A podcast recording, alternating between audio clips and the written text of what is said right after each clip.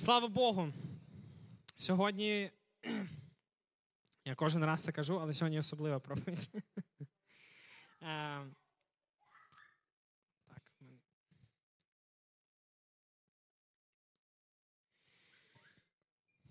Дякую, Данік, за це, за те, що ти розігрів зал.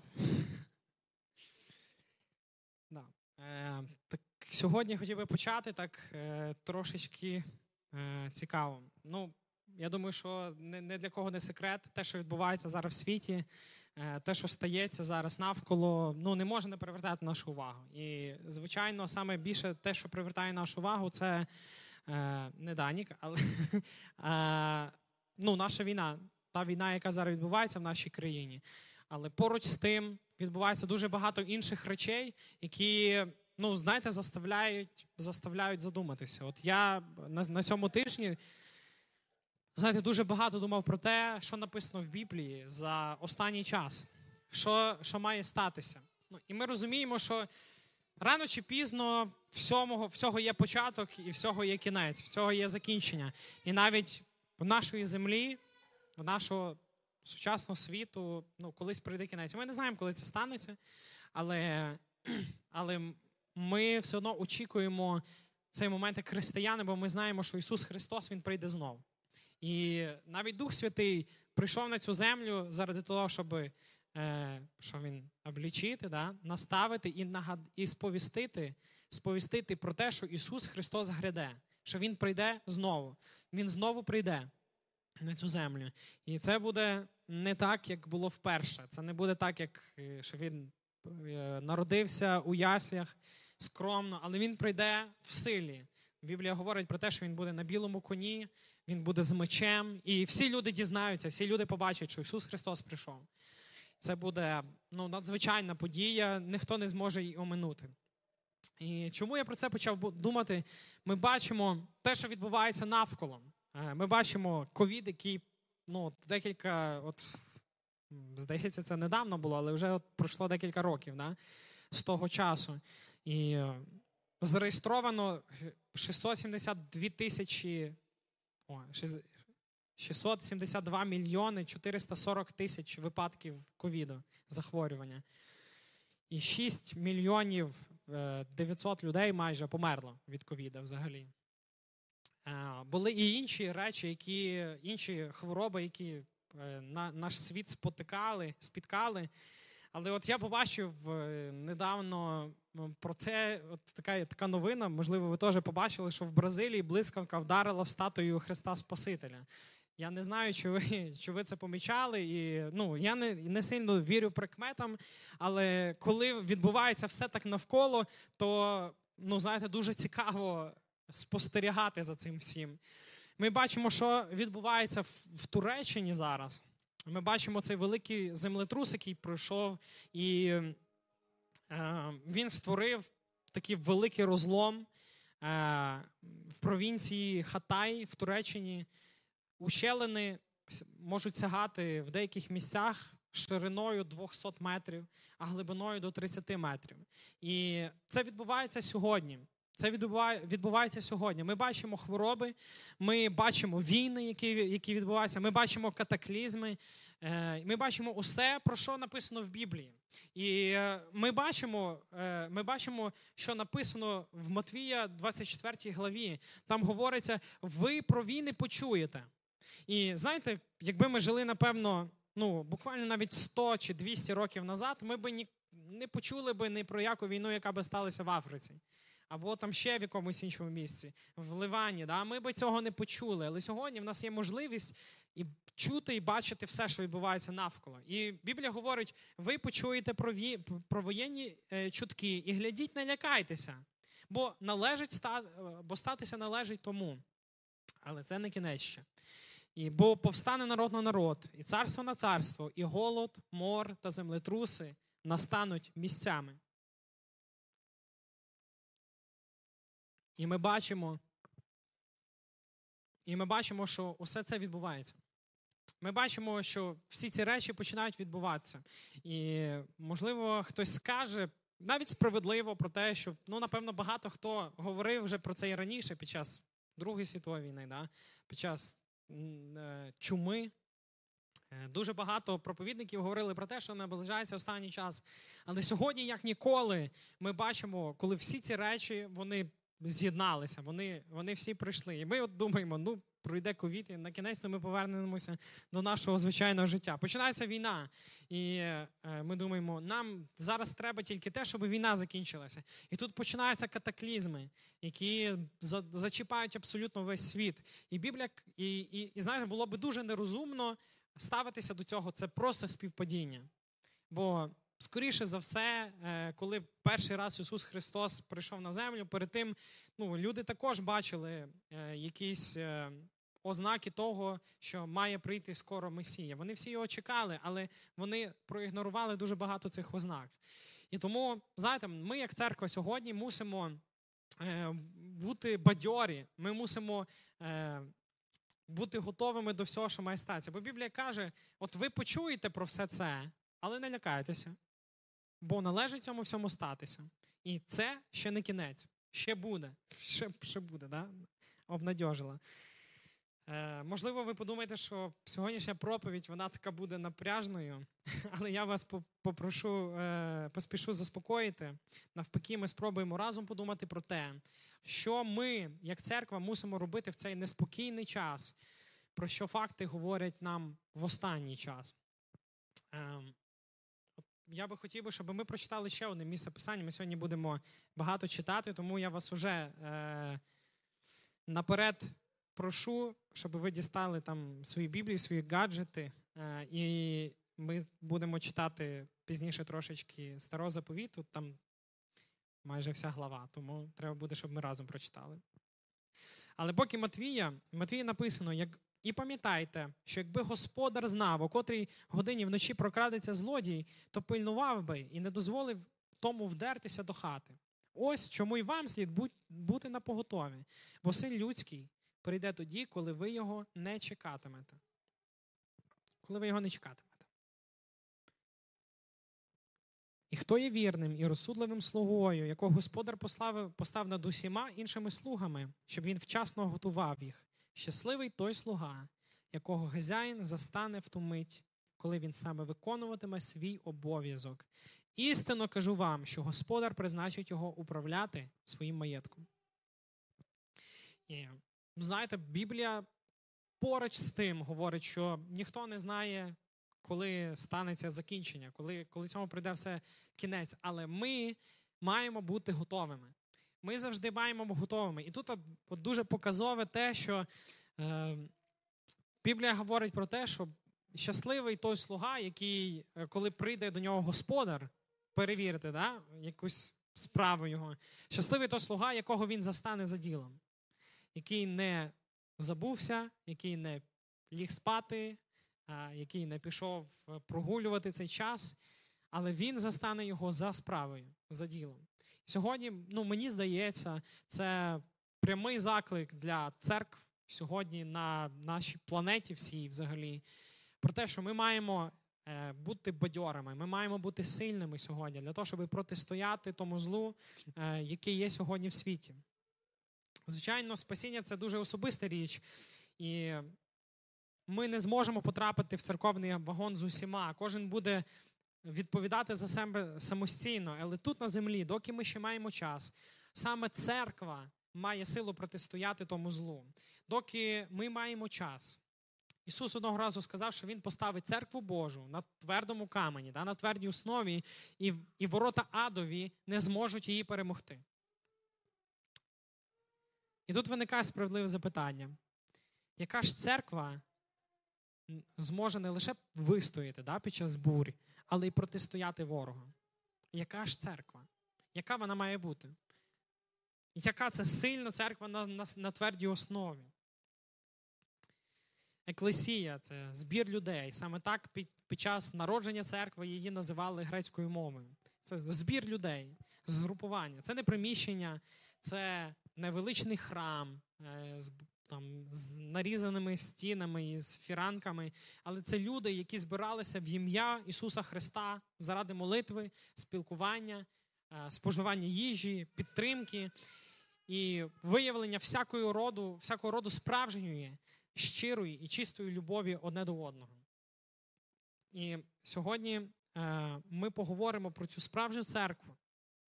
Поговоримо про те, ну що ж має, яка ж має бути церква, яка ж це сильна церква, як вона має сьогодні протистояти світові, як вона має стати цим світильником на вершині гори. І тепер я вас попрошу відкрити разом зі мною перше царів, 18 глава. Ми будемо почати читати, починати читати з 19 вірша. Не лінуйтеся, відкривайте. Перше царі, 18 глава. З 19 вірша. Це історія про пророка Ілью. Він такий, напевно, був особливий пророк. Бог дуже багато через нього діяв, але він жив в часи дуже неправедного царя. Він був, він жив в часи Ахава. Ахав це був один, ну, його Біблія описана найгріховнішим царем, який був в Ізраїлі взагалі. Він е, знищив, знищував е, жертовники, були, раніше були жертовники Богові, е, там, де вони поклонялися Богу. Він їх познищував і поробили е, жертовники язичницьким богам. Але давайте прочитаємо. А тепер пошли, збери до мене на гору Кармел усього Ізраїля та чотири сотні п'ятдесят валових пророків. Вал це був е, Бог, якому поклонялися тоді один із богів, е, якому поклонялися тоді язичники. І Ахав, як цар, він сказав, щоб весь народ йому також поклонявся. Тобто, і він просить 450 валових пророків і чотири сотні пророків Астарти це інший Бог, якому поклонялися. Тобто разом 850 да, оцих е, пророків е, язичницьких, що їдять сло, за столу Єлизавелі. І послав Ахав по всій, е, по всіх Ізраїлевих синах і зібрав пророків на гору Кармел. Е, так. 22-й вірш. І сказав Ілля до народу. І сам позостався Господній пророк, а пророків Валових, 4 сотні і 50 чоловіка, нехай дадуть вам двох бичків, і нехай вони виберуть собі одного бичка, і нехай заріжуть його, і нехай покладуть на дрова, а огню не покладуть. І я приготую одного бичка і дам на дрова, а огню не покладу. І ви покличете ім'я Бога вашого, а я покличу ім'я Господа. І станеться той Бог, що відповість вогнем, він Бог. І відповів той народ та й сказав: це добре слово. Й сказав Ілля до валових пророків: виберіть собі одного бичка, приготуйте перші, бо ви численніші, і покличте ім'я свого Бога і огню не покладете. Тобто, так, я перекажу чуть-чуть, щоб такими простішими словами, він е, приходить до царя Ахава, цього е, неправильного царя, і каже: Дивися, от ви поклоняєтеся, да? Валові, ви поклоняєтеся старті, збери самих крутих пророків ваших, збери самих крутих служителів, збери самих крутих пасторів, священиків своїх е, цього ну, вашого Бога. І нехай вони приготують жертовник, заріжуть туди бичка, покладуть туди, там е, зроблять багаття, але не запалюють його. Тобто, щоб не не запалювати, не давати вогню. І я зроблю так само. Я зроблю точно так само, поставлю збоку. І якщо і, і ви помоліться, нехай Бог, нехай ваш Бог е, зведе з неба вогонь і запалить це вогнище. І сталося, як минувся, як минувся південь, то вони пророкували аж до часу принесення хлібної жертви, та не було ані голосу, ані відповіді, ані слуху. І сказав Ілля до всього народу: Підійдіть до мене. Підійшов весь народ до нього і поправив розбитого Господнього жертвівника. Подивіться, подивіться навіть на це. Е, Божий жертвенник, який вже там був, він був розбитий. Він був розбитий. Його ахав, цей цар неправедний, він його розбив. І взяв Ілля 12 е, каміння за числом племен синів Якова, до якого було слово Господнє, говорячи, Ізраїль буде ім'ям твоїм і збудував із того каміння жертівника в ім'я Господня, і зробив рова площею на дві е, саті насіння навколо жертвника. І наклав дров, і зарізав бичка та й поклав на дровах. І він сказав: наповніть чотири е, відра води, і нехай вилють на цілопалення та на дрова. Тобто, дивіться, валові пророки цілий день молилися, просили Бога свого для того, щоб він звів вогонь, нічого. Ілля е, стояв на це, дивився, і і потім він каже: нехай е, е, нехай тепер ви, я покладу його, і і, і принесіть тепер відра води і полийте мені того бичка, і полийте мені е, ті дрова. І каже, і сказав: і повторіть, і повторили. І сказав: зробіть утретє, і, зробили втретє. Тобто три рази вони приносили воду, це все поливали. І потекла вода навколо жертівника, і також рів наповнився водою, і сталося під час принесення принесення хлібної жертви, що підійшов пророк Ілля та й сказав: Господи, Боже Авраамів, Ісаків та Ізраїлів, сьогодні пізнають, що ти Ізраїлів Бог, і я твій раб, і що все оце зробив Твоїм словом. Вислухай мене, Господи, вислухай мене, і нехай пізнає цей народ, що Ти Господь Бог, і Ти обернеш їхнє серце назад. І спав Господній огонь та пожер цілопалення, і дрова, і каміння, і порох, і вилизав воду, що в рові. І побачили це всі люди, і попадали на обличчя свої, і говорили: Господь, Він Бог, Господь, Він Бог. Так. Я, здається, трошечки пропустив.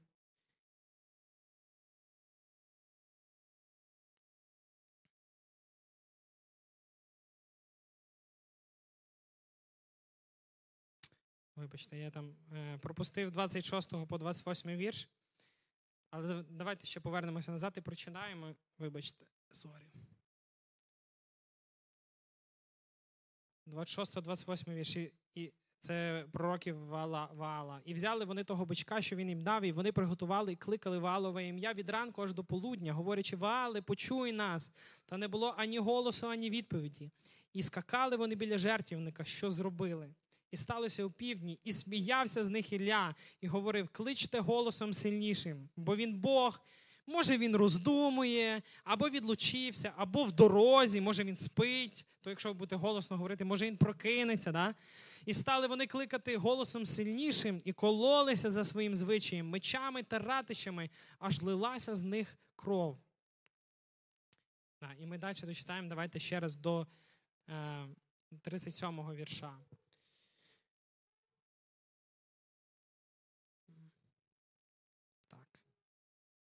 До 37-го вірша.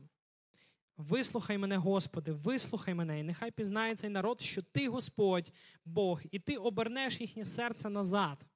І спав Господній огонь, та й пожер цілопалення, і дрова, і каміння, і порох, і вилизав воду, що в рові. І побачили це всі люди, і попадали на обличчя свої та й говорили: Господь, Він Бог, Господь, Він Бог. І це надзвичайна історія. Це надзвичайна історія. Я впевнений, що якби ми побачили би це, то ну, це би залишилося в наших серцях на все наше життя. Знаєте, ми часто були присутні на багатьох християнських заходах, конференції, молитви, церковні служіння, вечора хвали поклоніння. Після одного з таких, чи задумувалися ви про те, на кого ми більше схожі? На мужа Божого Іллю чи це, напевно, різко сказати, але чи на тих пророків Ваала з книги царів? Пророки Ваала зібралися і пристально молилися своєму Богу від ранку аж до самого вечора, але не було відповіді.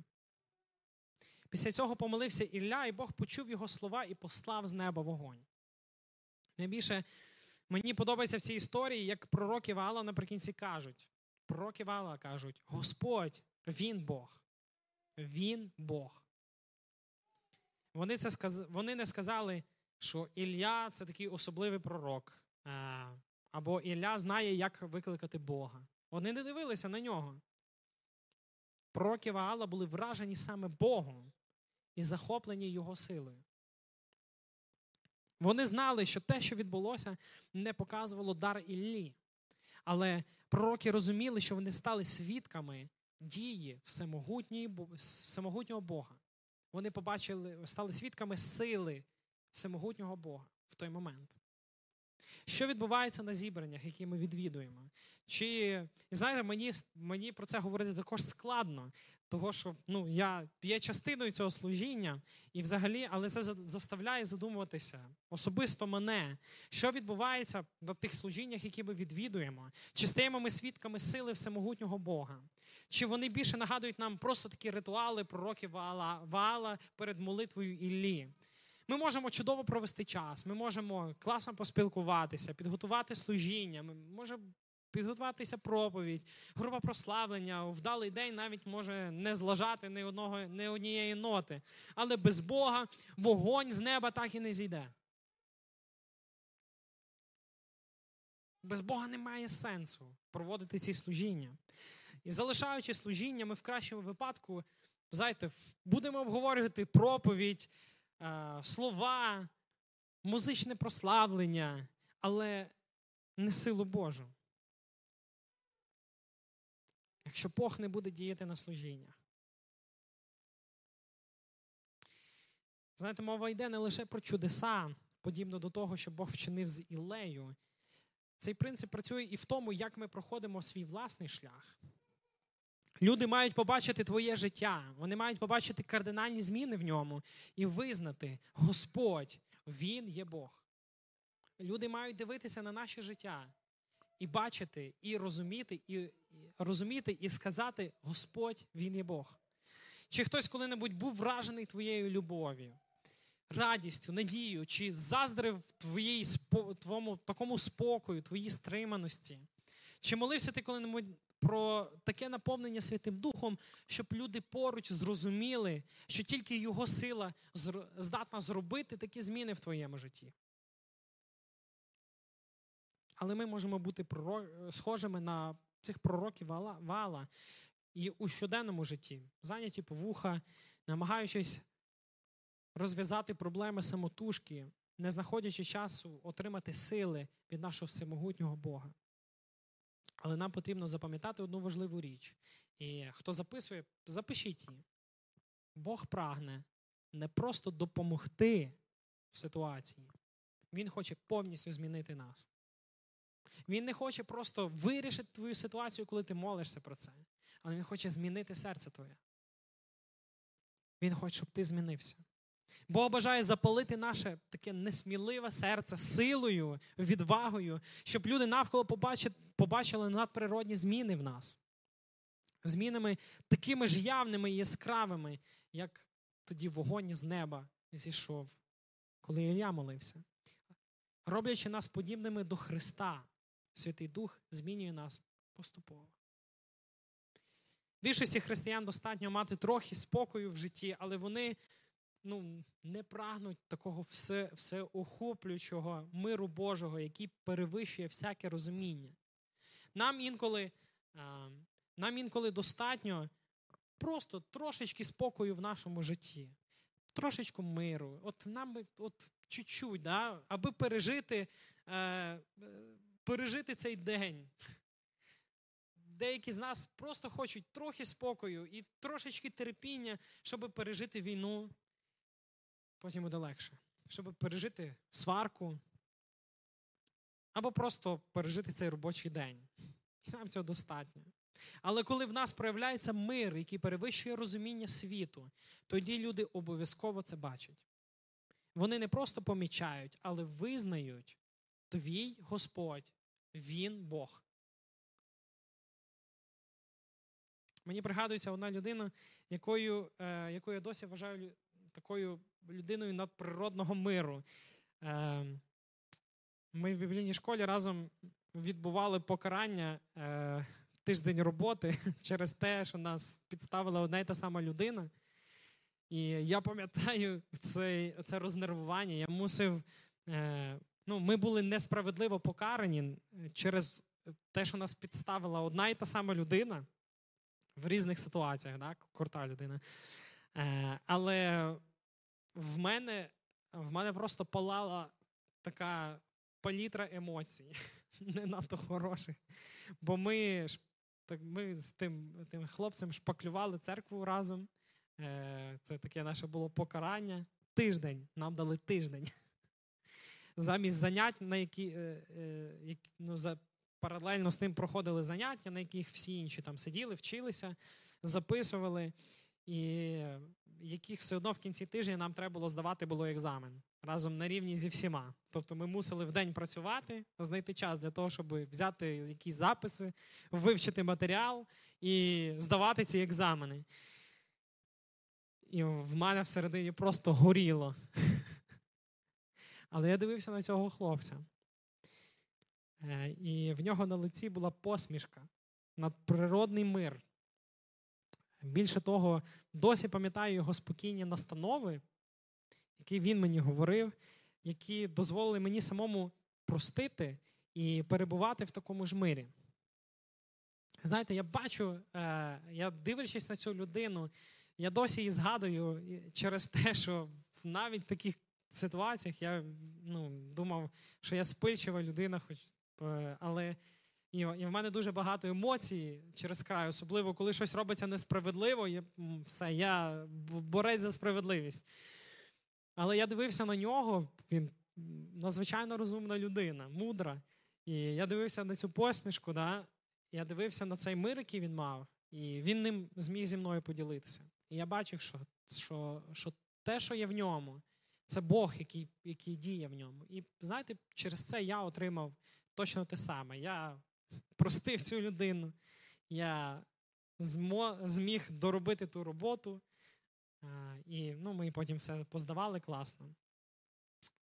Бог прагне змінити нас, щоб ми якісно відрізнялися від цього світу. Він хоче змінити нас, щоб ми ставали світлом.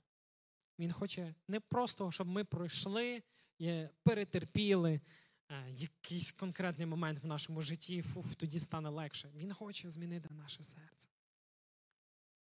Він хоче змінити нас. Стань кращим. Да? Так на дуже багато проповідей говорять: ну, ти просто стань кращим. Що, не можеш стати кращим? Не знаю, як інші, але ну, я не можу змусити себе проявляти більше любові до людей. Я не здатен дати собі довго терпіння, навіть якщо стисну зуби і буду повторяти собі, що я терпеливий. У житті просто так не буває. Ми недостатньо сильні, добрі, люблячі, щоб досягти цих вершин. Жоден з нас не може навіть е, стати просто добрішим власними силами, не говорячи вже про інші плоди Святого Духа. Це, звичайно, не означає, що час перестати намагатись. Але нам доведеться в один момент задуматися про те, щоб замість того, щоб виснажувати силу волі, зосередити свою енергію та час, аби просити допомоги в того, хто насправді здатен нас змінити. І проводьте час із тим, на кого бажаєш бути подібним. Це простий ключ. Знаю, що у своєму житті я не хочу тільки діяти, як мої наставники, але я прагну і спілкуватися з ними. Ми можемо, в принципі, в якийсь час заставити себе стиснути зуби і заставити себе щось зробити. І мені пригадується одна історія, да, можливо, ви її чули, коли сидить, е, е, їде тато із сином в машині, син спереду на передній сидінні, і він отако взяв, е, встав, встав на ноги, сперся на торпеду руками. І отак от голову лобом до до, до стекла отако прижався. І тато говорить: ти можеш сісти, будь ласка. І він продовжує це робити, знову впирається, грається, йому так весело. Каже, ти можеш сісти, будь ласка, через те, що якщо я заторможу, то ти ну, поранишся, буде, ну, ти вдаришся, тобі буде боляче. І він продовжує далі це робити. Він каже, сядь. І цей син він відкинувся назад, пристибається і каже: Ти знаєш, фізично я тут, але але думками і серцем я там біля скла. І знаєте, інколи ми можемо заставити себе стиснути зуби в якийсь момент і зробити те, що треба. Але всередині ми лишаємося такими, якими ми були раніше. Я знаю, що е, і, я хочу діяти не тільки як мої наставники, да, чи ті люди, на яких я рівняюся. Е, я хочу із ними час проводити, спілкуватися з ними. Я побачив, що час, проведений із тими, кого ти поважаєш, змінює більше, ніж спроби робити, як вони. Коли ми проводимо час з цими людьми, на яких ми хочемо бути схожими, це впливає на нас більше, ніж просто спроби, дивлячись збоку, і старатися робити, як вони. Ем, ще один приклад, я пам'ятаю, е, в нас був такий чоловік Барт. Це ще на початку мого християнства. Він якось в табори з нами їздив. Я не пам'ятаю, чому, е, але я пам'ятаю, е, він з Америки був чоловік, він приїхав щось там на табір на 10 днів до нас. Він нам послужив, в нього був пророчий дар. І він лишився з нами на три місяці. От якось так сталося. Це це було дуже дивно. Я взагалі дуже скептичний е, до, до, до людей, які називають себе пророками, але він навіть себе таким не називав. Але в нього був пророчий дар, справді. І я пам'ятаю те, що я не розумів, чому, але я відчував, що е, я просто мушу бути біля нього. От, от всюди, куди він йшов. Я там ще практикував свою англійську мову, мені там було навіть прикольно в цьому. Але я відчував, що я мушу бути біля нього. І він мене інколи питав: типу, а, що ти? Ну, ти щось хочеш запитатися в мене? Та кажу: Та ні. І цей час, який е, це багато часу, коли я коли міг проводив з ним, е, він так сильно на мене повпливав.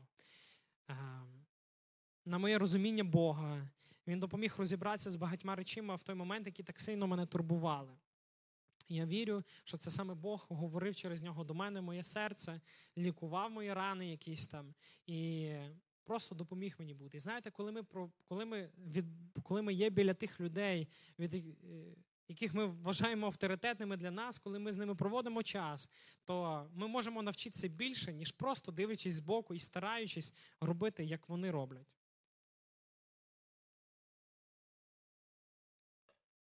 І я це говорю до того, нам треба проводити час з Богом.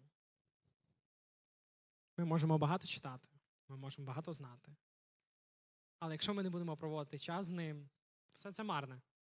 Все це не має зовсім ніякого значення і сенсу.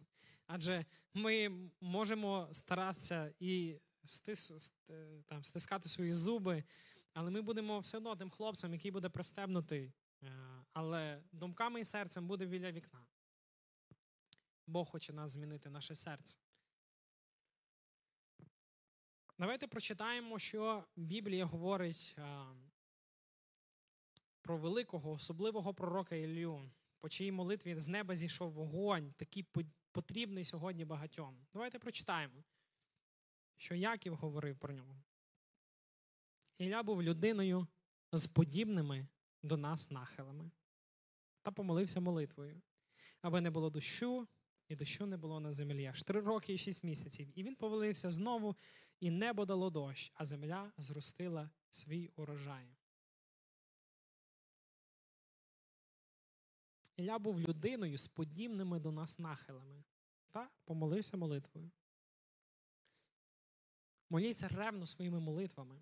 І нехай вас не стримує той факт, що ви не пророк що ви не Ілля, що ви е, не якийсь великий е, невеликий персонаж да, з Біблії, що у вас немає такого там великого, ви не відкрили кучу церков там і так далі.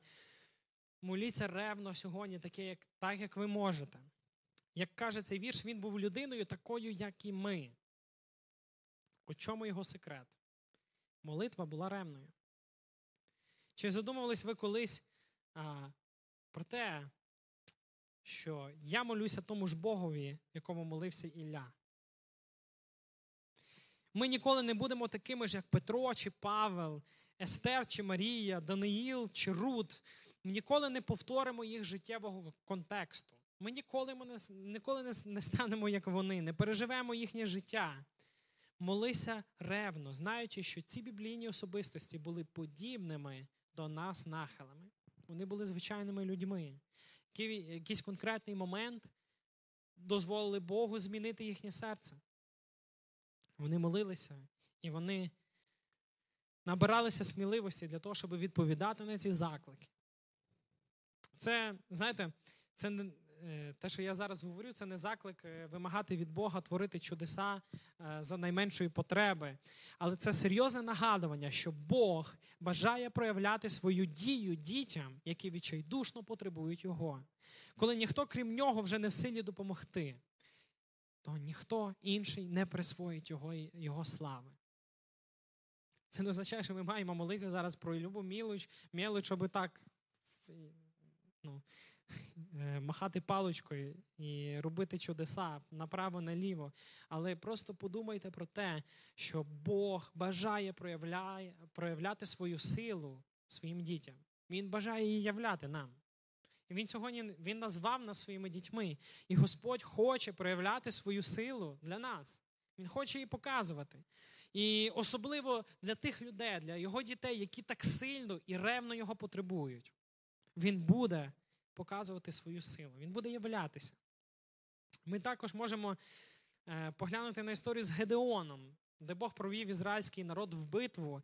Е, але перед тим в декілька етапів він скоротив його армію з 32 тисяч до 300 солдатів. Вони мусили виступати проти армії, яка в десятки разів, а може навіть і в сотню в кінці переважаючу.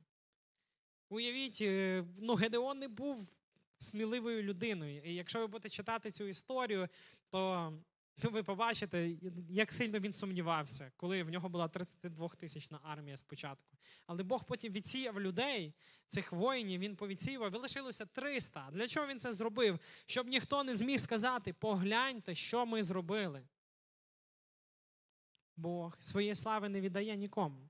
Бог хоче, щоб перемагали ми насамперед, прославляючи Його у своєму житті. Він дасть нам перемогу, але слава Його. Але якщо ми не молимося з ревністю і сміливістю, як Він може допомогти нам у цих битвах? Якщо ми не дозволяємо йому втрутитися в наше життя, як він може повпливати на нього? Якщо не йдемо із ним, особливо в час, коли найбільше його потребуємо, як він проявить свою присутність у нашому житті? Чи можеш ти, як це було з Ілею і з Гедеоном, сказати, що люди, бачивши твоє життя, прославляли Бога?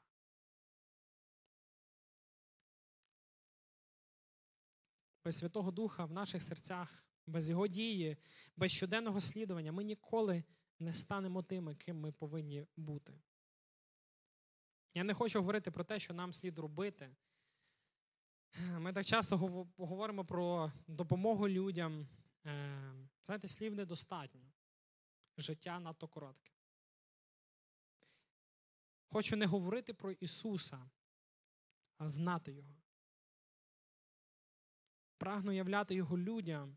Бажаю не просто говорити про Святого Духа, а глибоко відчувати Його у своєму серці.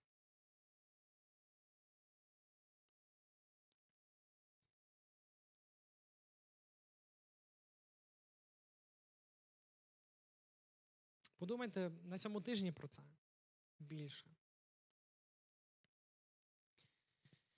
А, да, Я трошки забіжу наперед. Сьогодні в нас буде оголошення про новий план читання Біблії. Е, ми разом читатимемо Євангеліє від Луки і дії святих апостолів. У нас там є класний план, ми можемо це робити е, разом. І ми зможемо разом поринути у ту першу апостольську церкву, яка описана в діях святих апостолів, ми побачимо, що її було просто неможливо зупинити. Навіть осуд тодішніх священників, гоніння не змогло це зробити. Нічого не могло стримати Божу дію. Ісус передбачив це кажучи. І кажу я тобі, що ти скеля, і на скелі цій, е, оцій побудую я церкву свою, і сили адові не переможуть її. Церква була сильною.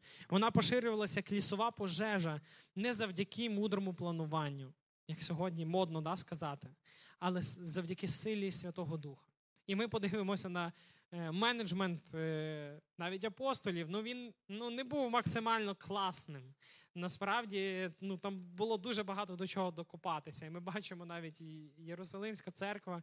От в неї були свої проблеми Коринфська, церква, були в неї свої проблеми. Дуже багато було питань навіть до менеджменту, але вони рухалися в силі Святого Духа.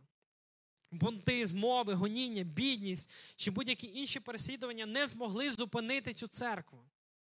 Хіба ми не прагнемо бути частиною саме такого тіла Христового, що Він називав церквою? Ми руками просимо Бога, щоб Він був присутній у всьому, що ми робимо. Але коли ми читаємо дій святих апостолів, тоді бачимо людей, які вважали за честь бути присутнім у тому, що робить Бог. Ми так часто запрошуємо Бога в свої плани. Да? Ми кажемо, Бог, благослови це, благослови то.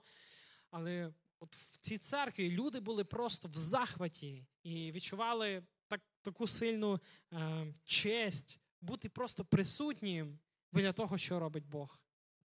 Біля них, через них, в них середині. Сьогодні в час війн, катаклізмів, нехай Божа церква стане каменем основи і місцем миру і надії для людей, місцем, де Ісус Христос проявлятиме силу через життя християн, таких схожих на біблійних героїв, таких простих і таких, як ми є сьогодні. Ходити за духом, щоб люди, дивлячись на нас, починали бачити і прославляти небесного Бога, небесного батька. Ми у християнських колах часто більше говоримо про істину, ніж живемо нею. Я не знаю, чи ви помічали це. Ми чуємо цікаву проповідь за вечерею, обговорюємо, якою сильною вона була, і потім навіть не згадуємо про неї. Ми не можемо згадати тут місяць назад, ви пам'ятаєте, про що говорили, не кажучи вже про те, щоб дозволити Святому Духові змінити нас через неї. Нам не потрібно тільки зростати у знаннях. Писання говорить, що хто знає, як робити добро, а не робить, той чинить гріх. Інакше кажучи, якщо ми наповняємося знаннями, але не застосовуємо їх, ми йдемо проти волі Божої. Це істина. Натомість давайте зростати, стаючи тими людьми, якими, для які, якими ми були створені. Зростаємо силою Святого Духа, змінюючи своє життя. Вже буду закінчувати. Ми прочитаємо, бо Царство Боже це не поживе питво, але праведність, мир і радість у Дусі Святому. Це те, для чого ми покликані в цей останній час, щоб люди, дивлячись на нас, бачили Христа. Церква, наповнена Святим Духом, це те, що необхідно світу сьогодні. Місце, де вони можуть знайти надію, місце, де можуть знайти Бога, Ісуса Христа, можуть знайти сенс свого життя. Можливо, вам потрібно полум'я з неба. Можливо, вам потрібно сьогодні не полум'я з неба, да, якесь величезне чудо, а спокій у житті або мудрість для важливого рішення, чи сміливість вчинити правильно навіть ціло, ціною власної роботи. Можливо, це про вас. Можливо, ви потребуєте сьогодні любові, бо почуваєтеся самотньо. У будь-якому випадку Господь знає вас. Він знає вашу ситуацію, як ніхто інший, і усвідомлює, що саме вам потрібно, необхідно прямо зараз, сьогодні. І однієї миті він може привести у ваше життя потрібних людей і нові обставини, коли все це зміниться. Ісус Христос учора, сьогодні і навіки той самий. Він ніколи не змінюється. І ми молимося тому ж самому Богові, якому молився Ілля. Ми молимося тому самому Богові, який творив чудеса, коли ізраїльський народ виходив із Єгипту. То Тому самому Богу, який розкривав моря, тому самому Богу, який ходив по цій землі своїми ногами, який зціляв людей, який кормив тисячі людей при всіх тому самому Богу, який віддав своє життя фізично, по-справжньому, не на словах. Заради нас, тому самому Богу, який воскрес, який переміг смерть. Ми молимося тому Богові, який який може дати нове життя. І ми молимося тому Богу, який здатен дати всю силу І він, в нього є вся сила для нас, для того, щоб пройти абсолютно все, що нас сьогодні чекає. Один проповідник сказав, що ви це про наше покоління, про наші покоління навіть. Ви народжені для цього часу. Ми є народжені для цього часу. Це не випадковість, що все стається навколо сьогодні. От, з нами. Да? Чого з нами? Чого з нами? Ми народжені для цього часу. Ми були приготовані, щоб цей час пройти. Сьогодні нам дає Бог унікальну можливість не падати духом, не унивати, не думати, ну чого це зі мною? Ну я би хотів би ну чуть-чуть раніше пожити, ну більше, там те хотів. От я тільки там кредит за машину віддав. От я хотів ще би вдома купити. Ми народжені для цього часу. Сьогодні Божа церква має бути сильною. Вона має бути вона має робити Божі справи. Вона має стати осередком миру, милості, спасіння, де люди можуть знайти Ісуса Христа. Саме важливе для нас. Ми сьогодні місцем миру для цього світу. Давайте наповнятися Богом. Якщо ви, е, Якщо ви знайшли це в собі, можливо, вам не треба справді зараз сьогодні цей вогонь, а можливо, вам треба спокій. Помоліться сьогодні. Помоліться ревнісно, ревносно.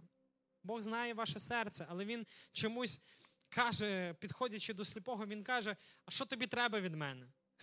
Він що не знає? Та він знає. Він бачив його сліпоту, він бачив, що він потребує, але він приходить і каже: А що тобі, що тобі від мене треба? Бог знає ваше серце, Він знає ваше життя, Він знає ваш весь контекст.